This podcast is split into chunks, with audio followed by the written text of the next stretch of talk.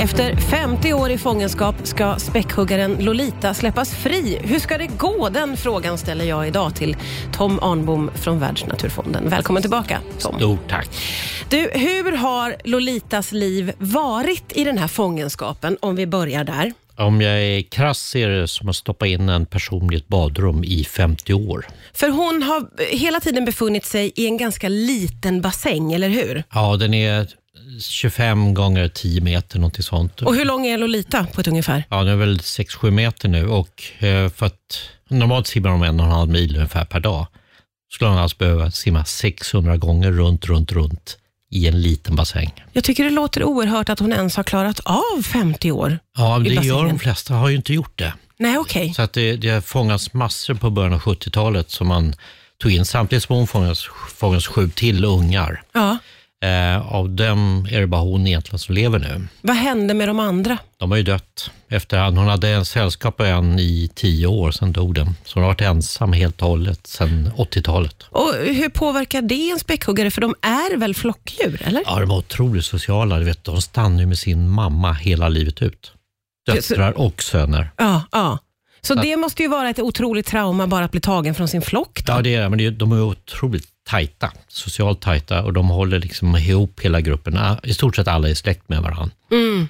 Så att, eh, och man har ljud. Varje grupp har sina ljud som just det. skiljs från andra gruppers späckhuggare. Ja. Så att eh, när de kommer i fångenskap så minskar de liksom ljudet. De använder mycket färre ljud, de låt, de använder inte lika höga ljud. För det studsar ju där inne. Ja, ja. Tänk dig själv när de står och skriker i badrummet. Hur känns det efter ett tag?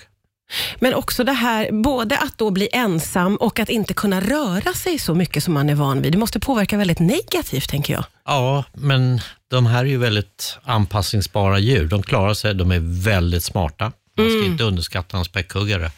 Eh, och de jagar i flock. De har gjort massa häftiga grejer tillsammans för att fånga djur. Mm, Eh, man har ju hört om att eh, späckhuggare kan bli aggressiva i fångenskap. Det låter ju helt rimligt. Ja, normalt är de ju coola, lugna, allting. Men sen så finns det några incidenter där de faktiskt har dödat sina tränare Ja, det är så pass. medvetet. Så att de har en gång eh, simmar de mot bassängkanten och tyckte inte om tränaren och bara tryckte ner den lite lätt under ytan och höll den där. Det gick inte att flytta på den. En annan gång höll, tog den tag i ett ben och bara höll den under ytan så den drunknade och sen släppte den. Är Jag det visste exakt vad de gjorde.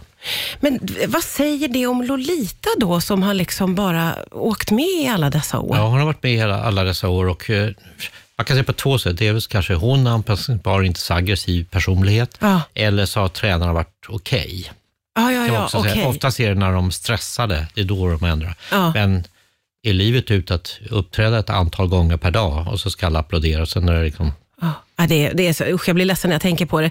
Vi ska prata om vad det kommer att krävas för att hon ska klara sig själv där ute. Det gör vi strax här på Rix FM. Riks FM. Jag gästas idag av Tom Arnbom från Världsnaturfonden. Vi pratar om späckhuggaren Lolita som har levt 50 år i fångenskap men som nu alltså ska släppas fri. Och då tänker jag att det kommer ju krävas otroligt mycket för att hon ska klara sig ute i det vilda. Vad, vad är det som krävs Tom? ja först måste man ju bygga upp hennes kondition så man kan flytta henne. Hon kommer flyga flygplan, jätteflygplan, från Miami till uppåt Oregon till, upp mot gränsen mellan USA och Kanada. Det var där man hittade henne då? Yes, Ja, okej. 1973 tror jag var. Alltså, Eller det- 1970 var det. Ja, det är ju helt otroligt. Eh, men hon kan inte gå direkt från poolen till det vilda gissar Nej, jag? nej, det går ju inte. För att hon, det är väl måste man bygga upp hennes muskler. Hon har ju inte kunnat simma på 50 år. Alltså, så de kommer få en utomhusbassäng där de kan simma. Sen är det en annan sak, hon måste ju lära sig fånga levande mat. Hon har alltid fått död fisk. Men kommer det att gå att lära någon som är så gammal? att- De, de har man kanske gjort. Det finns ett exempel tidigare. Okej. Eh, och det var Keiko, en Free Willy, en film. Ja, den filmen har man ju sett. Ja, och då släppte de faktiskt fritt på riktigt uppe vid Island. Då fick de träna upp den. Ja. Nu gick det inte så bra, den dog efter ett år. Den kom fram till sin flock men den blev aldrig, liksom, kom aldrig in i den. Och så drog den iväg och umgås med människor istället. Till slut dog den. Nej, är det sant? Så vi hoppas Nej, men att det gud, det här känns går som en bra. jätterisk för Lolita, tänker jag då. Ja. Ja, det är det. Ja, men det är en jätterisk. Men, d- den här träningen då, eh, hur länge behöver den pågå för att man ska känna sig trygg med att släppa henne? Ja, Ja, man säger från och med idag 18 till 24 månader. okej. Så det är Och, Det och den tar har, ett tag. det tar ett tag och den har inte påbörjat sen träningen, så hon ska flyttas. Och sen måste hon ha med sina tränare då som... Ja, eller vem, jo, och så hon har fått nya tränare. Det var ett nytt bolag som köpte det och då kom de på idén, vi flyttar henne. Ja, okej. Eh, och då har de tränarna med sig, för de måste ju lära henne att äta. Ja, att och jaga sin Ja. egen föda. Och sen hoppas vi att hon vill umgås med späckhuggare i framtiden och inte med människor. Ja, just det. Men det här är ju också, det som är så eh, talande det här tycker jag är också, inte bara att hon har varit i fångenskap, utan 50 år. Det känns som att hon har så otroligt mycket att överkomma, för det, det är så, under så lång tid som hon har blivit serverad död fisk och Ja. Ja, men det är så mycket saker hon inte kan. Ja, men hur ska man undvika båtar, eh, liksom ljud, massa sådana saker. Var finns fisken? Ja. Och bara miljöombytet måste ju vara enormt för henne. Ja, Att man komma ut i havet. går ut i havet och helt annan ljudbild. Ja. Eh, samtidigt hoppas jag att hon kanske kommer ihåg något. Hon var ju ändå fyra år när hon fångades. ja. Är det, jag vet inte varför jag nu klabbar ihop dem med elefanter, men har de ett bra minne? Ja, det har de. Det var ett fantastiskt minne och det är ju så att eh, mammorna är den som styr flocken. De blir ju, föder unga till 40-50 års åldern, sen lever de 40 år till och leder flocken med sin erfarenhet. Det är som elefanter, när någonting riktigt dåligt händer, det blir en torka för första gången på 50 år, Ja. ja, då vet den gamla mamman vart man ska gå med flocken. Det är samma sak med späckhuggare. Händer någonting kan de ha gammal historik som hände för 60-70 år sedan. Ja, det vet jag. Då drar vi dit. Och då finns det ju i så fall eh, möjligheter för Lolita att kanske till och med eh, f- få komma tillbaka till sin gamla flock. Vi får prata vidare om det alldeles strax här på Rix FM. Riks FM. Riks FM. Vi pratar idag om späckhuggaren Lolita som ska släppas fri efter att ha bott i fångenskap i 50 år. Eh, och då ska det ju naturligtvis tränas. Eh, hon har ju inte flyttats än, men när hon väl flyttas då så ska det vara en stor bassäng i havet där hon ska tränas att eh, jaga sin egen föda och simma och bygga upp muskler och allting. Men vad händer sen då? Låt oss säga nu att hon släpps ut i havet. Är tanken då att hon ska liksom träffa gamla släktingar eller vad hoppas man på? Alltså det, mm, det jag hoppas på, det blir nästan tårögd när jag pratar om det, men det, hon har alltså sin gamla familj där ute. Den finns kvar. Alltså det är ju inte sant. Hennes familj och hennes mamma lever. Hennes mamma lever. Hon är över 93 år gammal. Hon lever där ute.